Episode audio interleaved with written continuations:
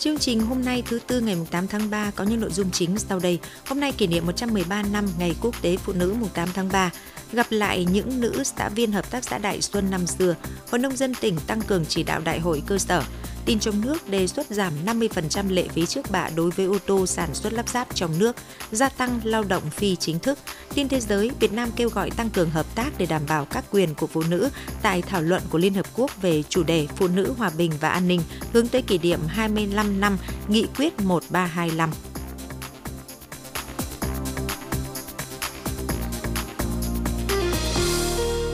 Bây giờ là nội dung chi tiết. Thưa quý vị và các bạn, hôm nay mùng 8 tháng 3 là Ngày Quốc tế Phụ nữ hay Ngày Liên Hiệp Quốc vì nữ quyền và hòa bình quốc tế. Ngày này được Liên Hợp Quốc chính thức hóa vào năm 1977.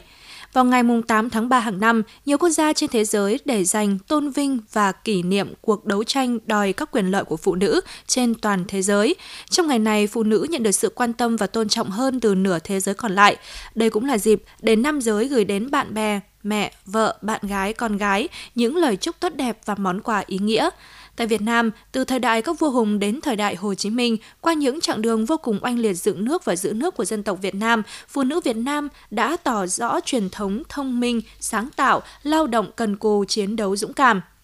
Trải qua các thời kỳ cách mạng, vị trí vai trò của phụ nữ được Đảng và Chủ tịch Hồ Chí Minh đánh giá rất cao. Bác Hồ kính yêu từng nói, Giang Sơn gấm vóc Việt Nam là do phụ nữ Việt Nam, trẻ cũng như già, ra sức dệt theo mà thêm tốt đẹp rực rỡ. Trong công cuộc đổi mới đất nước, những phẩm chất cao quý của người phụ nữ Việt Nam lại được tiếp tục khẳng định và phát huy mạnh mẽ, luôn đoàn kết năng động sáng tạo, tích cực thi đua phấn đấu vươn lên, đóng góp vào công cuộc xây dựng đất nước. Đã xuất hiện nhiều gương phụ nữ tài năng điển hình tiêu biểu với những cống hiến xuất sắc trong lãnh đạo quản lý, nghiên cứu khoa học, sản xuất kinh doanh, xóa đói giảm nghèo, xây dựng gia đình hạnh phúc. Dưới sự lãnh đạo của Đảng, phụ nữ Việt Nam luôn phấn đấu và trưởng thành về mọi mặt, trình độ học vấn, kỹ năng nghề nghiệp, địa vị của phụ nữ trong gia đình và xã hội ngày càng được nâng lên, đời sống vật chất và tinh thần ngày càng được cải thiện. Đảng và nhà nước luôn đánh giá cao những nỗ lực phấn đấu và đóng góp to lớn của phụ nữ trong xây dựng gia đình và trong công cuộc xây dựng đất nước. Dù ở bất kỳ hoàn cảnh và vị trí công tác nào, phụ nữ Việt Nam luôn phát huy cao độ giá trị truyền thống và phẩm chất tốt đẹp đó, đoàn kết, năng động, sáng tạo, giỏi việc nước, đảm việc nhà, có nhiều đóng góp to lớn vào sự nghiệp xây dựng và bảo vệ Tổ quốc. Thưa quý vị và các bạn, những năm 60 của thế kỷ trước, Hợp tác xã Đại Xuân, xã ứng Hòe, huyện Ninh Giang nổi tiếng cả miền Bắc về thâm canh lúa xuân và nuôi cấy bèo hoa dầu. Gặp lại các nữ xã viên của Đại Xuân năm Dừa, nhiều người đã trên dưới 80 tuổi, sức khỏe yếu, đi lại khó khăn, nhưng khi được hỏi về ký ức của những ngày tháng lao động hăng say vẫn khắc sâu trong tâm trí mỗi người. Ghi nhận của phóng viên Lê Nam. Bà Nguyễn Thị Mười năm nay đã gần 80 tuổi, là một trong những nữ xã viên điển hình của Hợp tác xã Đại Xuân năm xưa. Bà Mười cho biết ngày trước bè hoa dâu được trồng trong các ruộng lúa để hạn chế cỏ dại và tăng tơi xốp cho đất. Để có bèo hoa dầu, các đội sản xuất phải đi mua giống ở địa phương khác vừa xa xôi vất vả, vừa không chủ động. Trước thực tế này, bà cùng một số người trong đội kỹ thuật đã có ý nghĩ táo bạo là tự nhân giống bèo hoa dâu của địa phương. Sau thời gian mầy mò tìm tòi và thử nghiệm, đội giống đã thành công tự chủ sản xuất được giống bèo hoa dâu, đồng thời còn cung cấp cho nhiều hợp tác xã khác trên địa bàn tỉnh. Với sáng kiến của mình, bà Mười được tặng danh hiệu chiến sĩ thi đua ngành nông nghiệp và được vinh danh là kiện tướng bèo hoa dâu – Bà Nguyễn Thị Mười, nguyên đội trưởng kỹ thuật hợp tác xã Đại Xuân tâm sự. Nếu mà xương nó xuống thì nó làm cho cây bèo ấy, nó nó nụi đi. Nó nó nó nó nó, nó chết cánh cái là cái cái cánh non thì nó chết nó nụi đi. Vậy thì như vậy là chúng tôi là phải tối đến khoảng 4 5 giờ chiều như này đấy thì chị em lại ừ, rắc cái bèo rắc rắc cái cho cho mục cơ chứ chứ là cho nóng thì cũng chết. Thế thì cái cho mục ấy rắc móng lên để chia xương sáng sớm 4 rưỡi 5 giờ chúng tôi lại phải rủ nhau đi lấy cái cái cái cái cái nứa đấy dập dập dập. Cái xương nó nó, nó chìm xuống nó xương lạnh nó chìm xuống dưới. Vậy thì để cho cây bèo nó được tỉnh táo và nó phát triển nó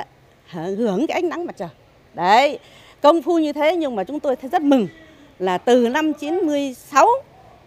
trở đi à xin nói năm à, 1966 trở đi thì chúng tôi không phải mua bên bèo Nam Vân nữa. Và không năm 1967 à, thì chúng tôi đã cung cấp được cho các xã trong huyện Đấy, và đặc biệt là một số huyện trong tỉnh.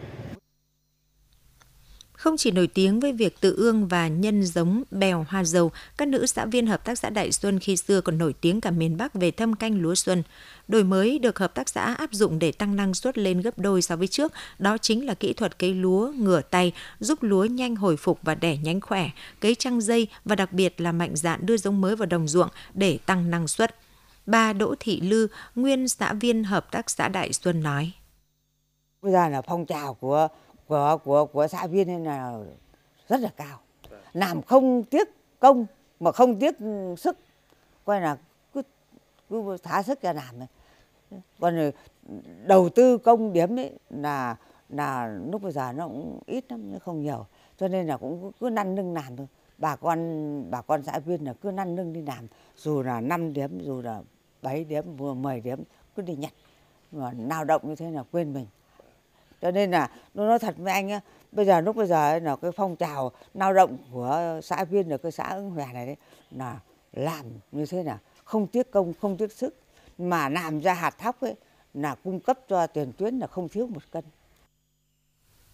với những thành tích của mình, Hợp tác xã Đại Xuân trở thành lá cờ đầu trong phong trào sản xuất nông nghiệp toàn miền Bắc và được Chủ tịch nước Hồ Chí Minh gửi thư khen ở giai đoạn đang là cao điểm của cuộc chiến tranh chống Mỹ cứu nước. Đàn ông khỏe mạnh đã lên đường tòng quân đánh giặc, mọi việc ở quê nhà đều trông cậy vào phụ nữ. Không phụ lòng tin tưởng, các bà các chị đã phát huy tinh thần phụ nữ ba đảm đang, hăng hái lao động hoàn thành tốt nhiệm vụ ở hậu phương. Bà Nguyễn Thị Hí, nguyên đội trưởng kỹ thuật Hợp tác xã Đại Xuân cho biết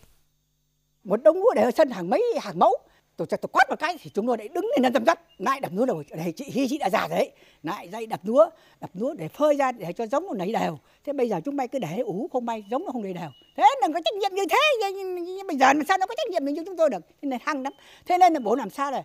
ngành gì tôi được thưởng ngành gì được bầu được cá nhân xuất sắc giấy khen bằng khen. Thế nên là, là hăng lắm. Tinh thần lao động sáng tạo hăng say của các bà, các chị năm xưa được lớp lớp các thế hệ phụ nữ tỉnh Hải Dương phát huy để xây dựng quê hương ngày càng giàu đẹp văn minh. Ủy ban Nhân dân tỉnh vừa ban hành kế hoạch thực hiện công tác bình đẳng giới và hoạt động vì sự tiến bộ của phụ nữ trên địa bàn tỉnh năm 2023, nâng cao hiệu quả quản lý nhà nước đối với công tác bình đẳng giới và vì sự tiến bộ của phụ nữ trên địa bàn tỉnh Hải Dương. Qua đó nhằm tăng cường sự lãnh đạo chỉ đạo của các cấp ủy Đảng, chính quyền, các sở ban ngành đoàn thể, các cơ quan đơn vị trong việc triển khai thực hiện hiệu quả các mục tiêu chỉ tiêu của chiến lược quốc gia về bình đẳng giới giai đoạn 2021-2030 tiếp tục thu hẹp khoảng cách giới, trong đó chú trọng các nội dung còn tồn tại bất bình đẳng giới, tạo điều kiện cơ hội để phụ nữ và nam giới tham gia thụ hưởng bình đẳng trên các lĩnh vực của đời sống xã hội, góp phần vào sự phát triển bền vững của đất nước nâng cao trách nhiệm và tăng cường sự phối hợp của các sở ban ngành đoàn thể địa phương trong việc thực hiện công tác bình đẳng giới vì sự tiến bộ của phụ nữ và lồng ghép giới trong kế hoạch công tác của đơn vị. Kế hoạch yêu cầu các sở, ngành, hội đoàn thể tỉnh, ủy ban nhân dân các huyện, thị xã thành phố bám sát nhiệm vụ giải pháp trọng tâm của kế hoạch để xây dựng kế hoạch, văn bản triển khai các nội dung hoạt động thực hiện hiệu quả công tác bình đẳng giới và vì sự tiến bộ của phụ nữ năm 2023 theo chức năng nhiệm vụ tình hình thực tế của cơ quan đơn vị địa phương Kế hoạch cũng đề ra các nhiệm vụ và giải pháp trọng tâm, trong đó tập trung tuyên truyền phổ biến giáo dục chính sách pháp luật về bình đẳng giới và vì sự tiến bộ của phụ nữ và công tác kiểm tra, thanh tra, xử lý vi phạm về bình đẳng giới thuộc phạm vi lĩnh vực địa bàn quản lý khen thưởng, biểu dương kịp thời các cá nhân, đơn vị có thành tích xuất sắc trong công tác bình đẳng giới và phòng chống bạo lực trên cơ sở giới. Theo kế hoạch, Mặt trận Tổ quốc và các thành viên có nhiệm vụ tổ chức triển khai, cụ thể hóa các nội dung của kế hoạch. Sở Lao động Thương binh và Xã hội có trách nhiệm đôn đốc theo dõi tổng hợp tình hình thực hiện kế hoạch của các sở ngành, cấp tỉnh, Ủy ban Nhân dân, các huyện, thị xã, thành phố. Chào mừng kỷ niệm 113 năm Ngày Quốc tế Phụ nữ 8 tháng 3 và 92 năm ngày thành lập Đoàn Thanh niên Cộng sản Hồ Chí Minh 26 tháng 3, sáng nay trường Trung cấp Văn hóa Nghệ thuật và Du lịch Hải Dương tổ chức hội thi nấu ăn dành cho các khối lớp. 14 đội tham gia đã chế biến nhiều món ăn hấp dẫn, thể hiện được sự tỉ mỉ chăm chút với những ý tưởng độc đáo ấn tượng, không chỉ đẹp về hình thức mà còn đảm bảo chất lượng dinh dưỡng. Sau khi hoàn thành phần thi, các đội đã thuyết trình về mâm cơm và các món ăn mà các em tự tay chế biến. Hội thi là sân chơi bổ ích để các em học sinh thể hiện trình độ văn hóa ẩm thực và năng khiếu nội trợ của mình. Đây cũng là hoạt động trải nghiệm mang ý nghĩa thiết thực nhằm giáo dục kỹ năng sống cho học sinh, đồng thời tôn vinh người phụ nữ Việt Nam. Chương trình thời sự tiếp tục với những nội dung khác. Bắt đầu từ cuối tháng 11 năm 2022, khi Hội Nông dân tỉnh có kế hoạch chỉ đạo đại hội cấp cơ sở, đến nay tất cả tại 12 trên 12 huyện, thị xã, thành phố đã tổ chức thành công đại hội điểm Hội Nông dân cơ sở và tổ chức đại hội cấp cơ sở theo đúng kế hoạch, ghi nhận của phóng viên Hải Linh. Sau đại hội điểm của Hội Nông dân xã Cẩm Văn, ngay từ đầu tháng 3 này, Hội Nông dân huyện Cẩm Giang đã tiếp tục chỉ đạo Hội Nông dân xã Cẩm Hoàng tổ chức đại hội đại biểu Hội Nông dân xã lần thứ 12, nhiệm kỳ 2023-2028, với sự chỉ đạo trực tiếp sát sao từ Thường trực Hội Nông dân huyện Cẩm Giang và Đảng ủy xã Cẩm Hoàng, Đại hội đại biểu Hội Nông dân xã Cẩm Hoàng đã hoàn thành việc đánh giá kết quả công tác hội và phong trào nông dân trong nhiệm kỳ qua, đề ra phương hướng nhiệm vụ trong nhiệm kỳ mới và bầu Ban chấp hành Hội Nông dân xã nhiệm kỳ 2023-2028 với 11 ủy viên và bầu đoàn đại biểu dự Đại hội đại biểu Hội Nông dân huyện Cẩm Giang lần thứ 12, nhiệm kỳ 2023-2028. Nói về công tác chỉ đạo đại hội tại địa phương, ông Lê Quý Quỳnh, Chủ tịch Hội Nông dân huyện Cẩm Giang cho biết.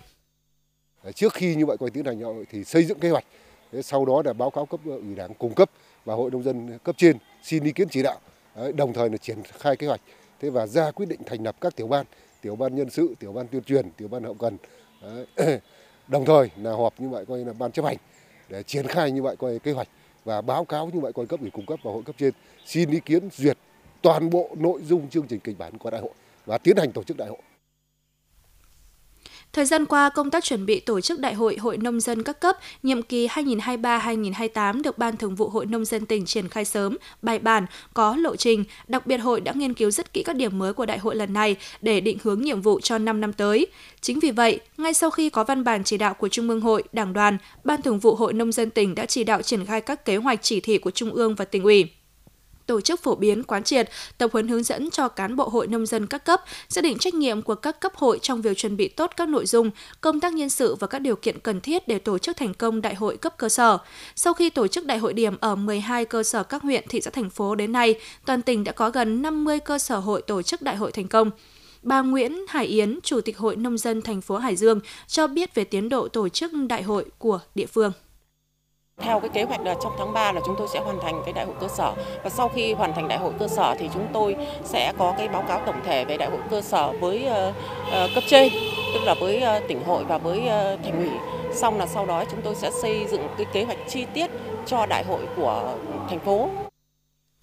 Bên cạnh những thuận lợi trong công tác chỉ đạo triển khai đại hội cấp cơ sở, qua thực tế Hội Nông dân tỉnh cũng nhận thấy những vấn đề còn vướng mắc như một số cơ sở gặp khó khăn trong công tác tìm nhân sự, phiếu bầu không tập trung với hình thức bầu ban chấp hành có số dư. Độ tuổi tham gia ban chấp hành ở các cơ sở hầu hết đều cao do khó tìm cán bộ trẻ. Vấn đề sắp xếp cán bộ hội còn gặp nhiều khó khăn, đặc biệt tại những cơ sở sau khi sắp nhập đơn vị hành chính. Để đại hội tiếp tục thành công đúng với chỉ đạo, bà Phạm Thanh Thủy, Phó Chủ tịch Hội Nông dân tỉnh Hải Dương nhấn mạnh về những nhiệm vụ trọng tâm trong thời gian tới.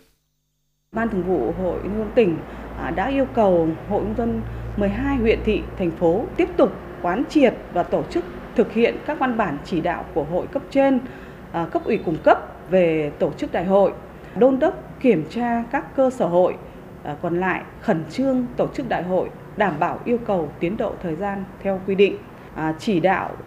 chuẩn bị tốt nội dung đại hội, các văn kiện trình tại đại hội chỉ đạo các cơ sở hội tăng thời lượng để đại hội thảo luận,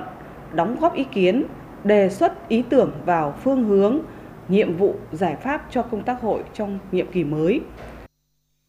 Với những công việc đang tiến hành, Đại hội Công đoàn của gần 200 tổ chức cơ sở hội nông dân còn lại trong cả tỉnh, phấn đấu hoàn thành đúng với kế hoạch đã được Hội Nông dân tỉnh triển khai để tiến tới tổ chức Đại hội điểm cấp huyện, thành phố vào tháng 4 tới.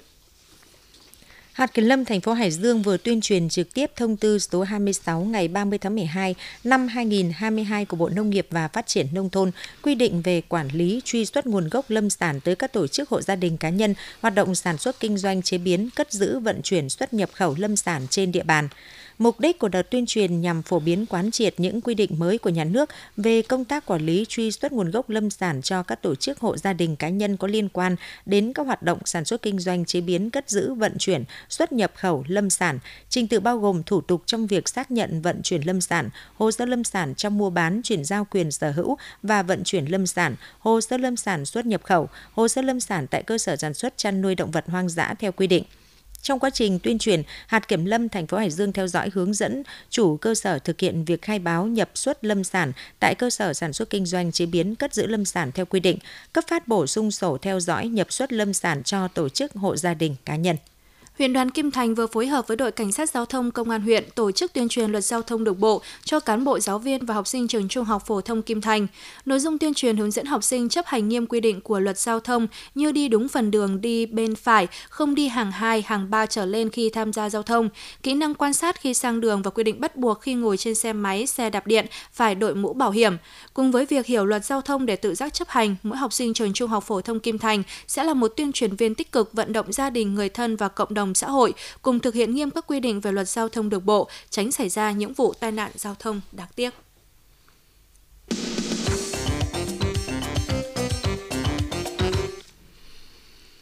Tin trong nước, Hiệp hội các nhà sản xuất ô tô Việt Nam VAMA, Hiệp hội Doanh nghiệp cơ khí Việt Nam VAMI, Ủy ban nhân dân tỉnh Quảng Nam, Ủy ban nhân dân tỉnh Ninh Bình mới đây đã có văn bản gửi Thủ tướng, Bộ Công Thương, Bộ Tài chính và các cơ quan liên quan kiến nghị đề xuất chính sách hỗ trợ phục hồi và phát triển kinh tế xã hội năm 2023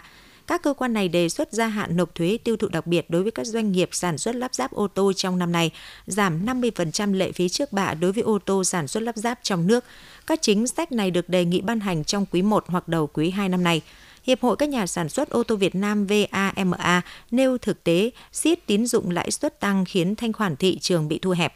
Các doanh nghiệp ô tô đang gồng mình đối mặt với tình trạng hàng tồn kho tăng cao, sức mua giảm mạnh. Dữ liệu báo cáo tháng 1 thời điểm trước Tết Nguyên đán 2023 của VAMA cho thấy doanh số bán hàng tháng đầu năm 2023 toàn thị trường đạt 17.852 xe, giảm 60% so với tháng 12 năm 2022 và 54% so với cùng kỳ năm 2022. Trong đó doanh số bán xe trong nước giảm gần một nửa, chỉ đạt 9.228 xe có hãng xe lượng bán chỉ bằng 30% của một tháng trước đó. Đây là tín hiệu bất thường đáng ngại vì tháng có Tết thường là thời điểm lượng bán tăng cao. Các hiệp hội địa phương đề xuất chính phủ có biện pháp hỗ trợ đủ lớn, tạo động lực cho người tiêu dùng vực dậy thị trường khi gặp khó vì COVID-19 giai đoạn 2021-2022, đề xuất giảm 50% lệ phí trước bạ, tuy không giúp giảm giá xe, nhưng người mua giảm được chi phí để lăn bánh một chiếc ô tô mới, qua đó kích thích nhu cầu tiêu dùng. Thu ngân sách có thể bị ảnh hưởng vì các chính sách trên, nhưng theo các hiệp hội địa phương, ô tô là mặt hàng chịu thuế cao và tỷ trọng lệ phí trước bạ so với các khoản thuế phải nộp khác phát sinh từ tiêu dùng xe không đáng kể. Vì thế, tổng thu ngân sách nhà nước vẫn được đảm bảo bởi các khoản thuế, phí và lệ phí phát sinh.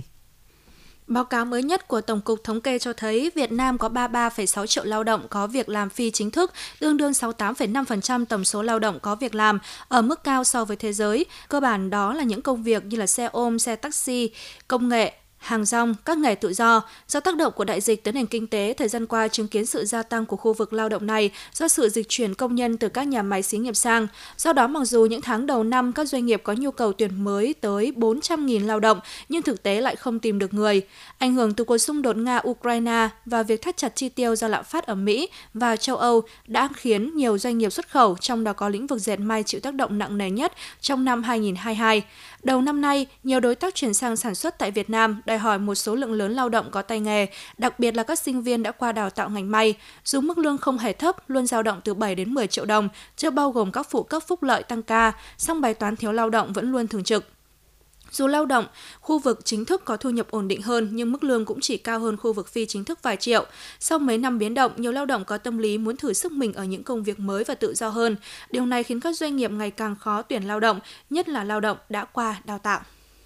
Tại thông tư số 05-2023 mà Bộ Giáo dục Đào tạo vừa ban hành về quy chế tổ chức và hoạt động của trường Trung học phổ thông chuyên, điểm đáng chú ý là Bộ Giáo dục và Đào tạo chính thức yêu cầu không tổ chức lớp không chuyên trong trường Trung học phổ thông chuyên. Theo thông tư mới, lớp học trong trường chuyên được tổ chức theo môn học trong chương trình giáo dục phổ thông do Bộ trưởng Bộ Giáo dục và Đào tạo ban hành, gồm ngữ văn, lịch sử, địa lý, ngoại ngữ, toán, tin học, vật lý, hóa học, sinh học, gọi chung là lớp chuyên. Mỗi lớp chuyên có không quá 35 học sinh. Trên cơ sở các điều kiện đảm bảo chất lượng giáo dục và đề nghị của hiệu trưởng trường chuyên, cơ quan quản lý trường chuyên quyết định số môn học được tổ chức lớp chuyên và số lớp chuyên đối với từng môn chuyên.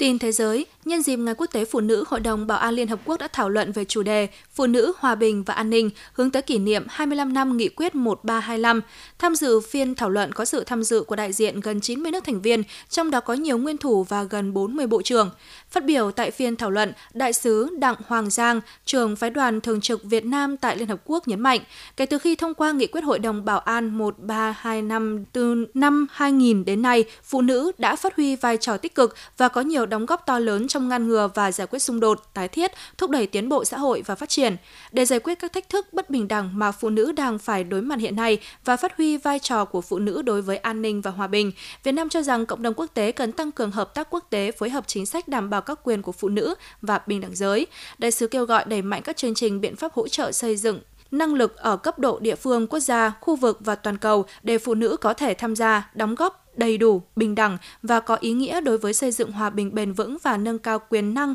về kinh tế cho phụ nữ theo nghị quyết Hội đồng Bảo an 1889 được thông qua năm 2009 theo đề xuất của Việt Nam trong vai trò Chủ tịch Hội đồng Bảo an vào tháng 10 năm 2009. Nhân dịp này, Đại sứ Đặng Hoàng Giang khẳng định, trải qua vô vàn đau thương của chiến tranh, vượt qua mọi khó khăn gian khổ, các thế hệ phụ nữ Việt Nam đã hy sinh và đóng góp to lớn cho hòa bình độc lập, xây dựng và phát triển đất nước Việt Nam ngày nay. Phụ nữ Việt Nam đang tiếp tục có nhiều đóng góp ý nghĩa cho hòa bình, ổn định và phát triển ở khu vực và trên thế giới.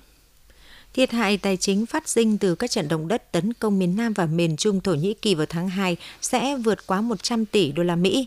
Lucia Vinton, quan chức chương trình phát triển Liên Hợp Quốc đã đưa ra thông tin trên. Số tiền trên không bao gồm thiệt hại do động đất ở Syria. Vào ngày 6 tháng 2, Thổ Nhĩ Kỳ và nước láng giềng Syria bị rung chuyển bởi những trận động đất lớn. Tính đến ngày 6 tháng 3, ước tính số người tử vong do trận động đất là 45.960 người, trong đó có 4.267 người Syria. Các trận động đất kinh hoàng nhất trong lịch sử Thổ Nhĩ Kỳ hiện đại trong tháng 2 năm 2023 đã khiến hàng triệu người cần viện trợ nhân đạo, trong khi nhiều người trở thành vô gia cư sau khi hàng nghìn tòa nhà bị đổ sập. Theo bà Vinton, mức thiệt hại tạm thời này chỉ bao gồm ở Thổ Nhĩ Kỳ đang được sử dụng làm cơ sở cho hội nghị ở Bruxelles, Bỉ để huy động viện trợ tài chính cho các nạn nhân động đất vào ngày 16 tháng 3. Tên lửa đầu tiên trên thế giới được in 3D dự kiến sẽ phóng vào không gian trong ngày 8 tháng 3 từ bệ phóng ở Florida của Mỹ với chiều cao 33,5 m và rộng hơn 2,2 m. Tên lửa Terran 1 là vật thể in 3D lớn nhất từng bay thử vào quỹ đạo. Khoảng 85% các bộ phận của tên lửa được in 3D. 9 động cơ in 3D của Terran 1 đều chạy bằng oxy lỏng và khí tự nhiên hóa lỏng, không chỉ là động cơ đẩy tên lửa tốt nhất mà còn có khả năng tái sử dụng. Chiến lược này giúp nhà sản xuất có thể chế tạo tên lửa từ nguyên liệu thô trong vòng 60 ngày với các bộ phận ít hơn 100 lần so với các phương pháp xây dựng hiện tại. Thông tin quảng cáo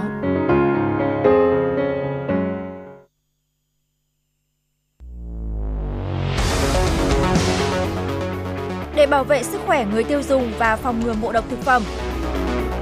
1. Các cơ quan quản lý cần tăng cường thanh kiểm tra, chống sản xuất, kinh doanh thực phẩm giả, kém chất lượng, bảo đảm an toàn thực phẩm, phòng chống dịch bệnh COVID-19, tiếp tục tăng cường trách nhiệm quản lý nhà nước về an toàn thực phẩm trong tình hình mới. 2. Các cơ sở sản xuất, kinh doanh tuân thủ nghiêm các quy định của pháp luật về an toàn thực phẩm, tuyệt đối không sản xuất, kinh doanh thực phẩm giả, không rõ nguồn gốc, không an toàn, không quảng cáo sai về bản chất tác dụng của sản phẩm thực phẩm. 3. Người tiêu dùng chỉ chọn mua thực phẩm có nguồn gốc, xuất xứ rõ ràng, kiểm tra kỹ nhãn mác, tuyệt đối không sử dụng thực phẩm đã ôi thiêu, mốc hỏng. Vì sức khỏe cộng đồng, hãy bảo đảm an toàn thực phẩm. Cục An toàn thực phẩm, Bộ Y tế. Cục An toàn thực phẩm Bộ Y tế.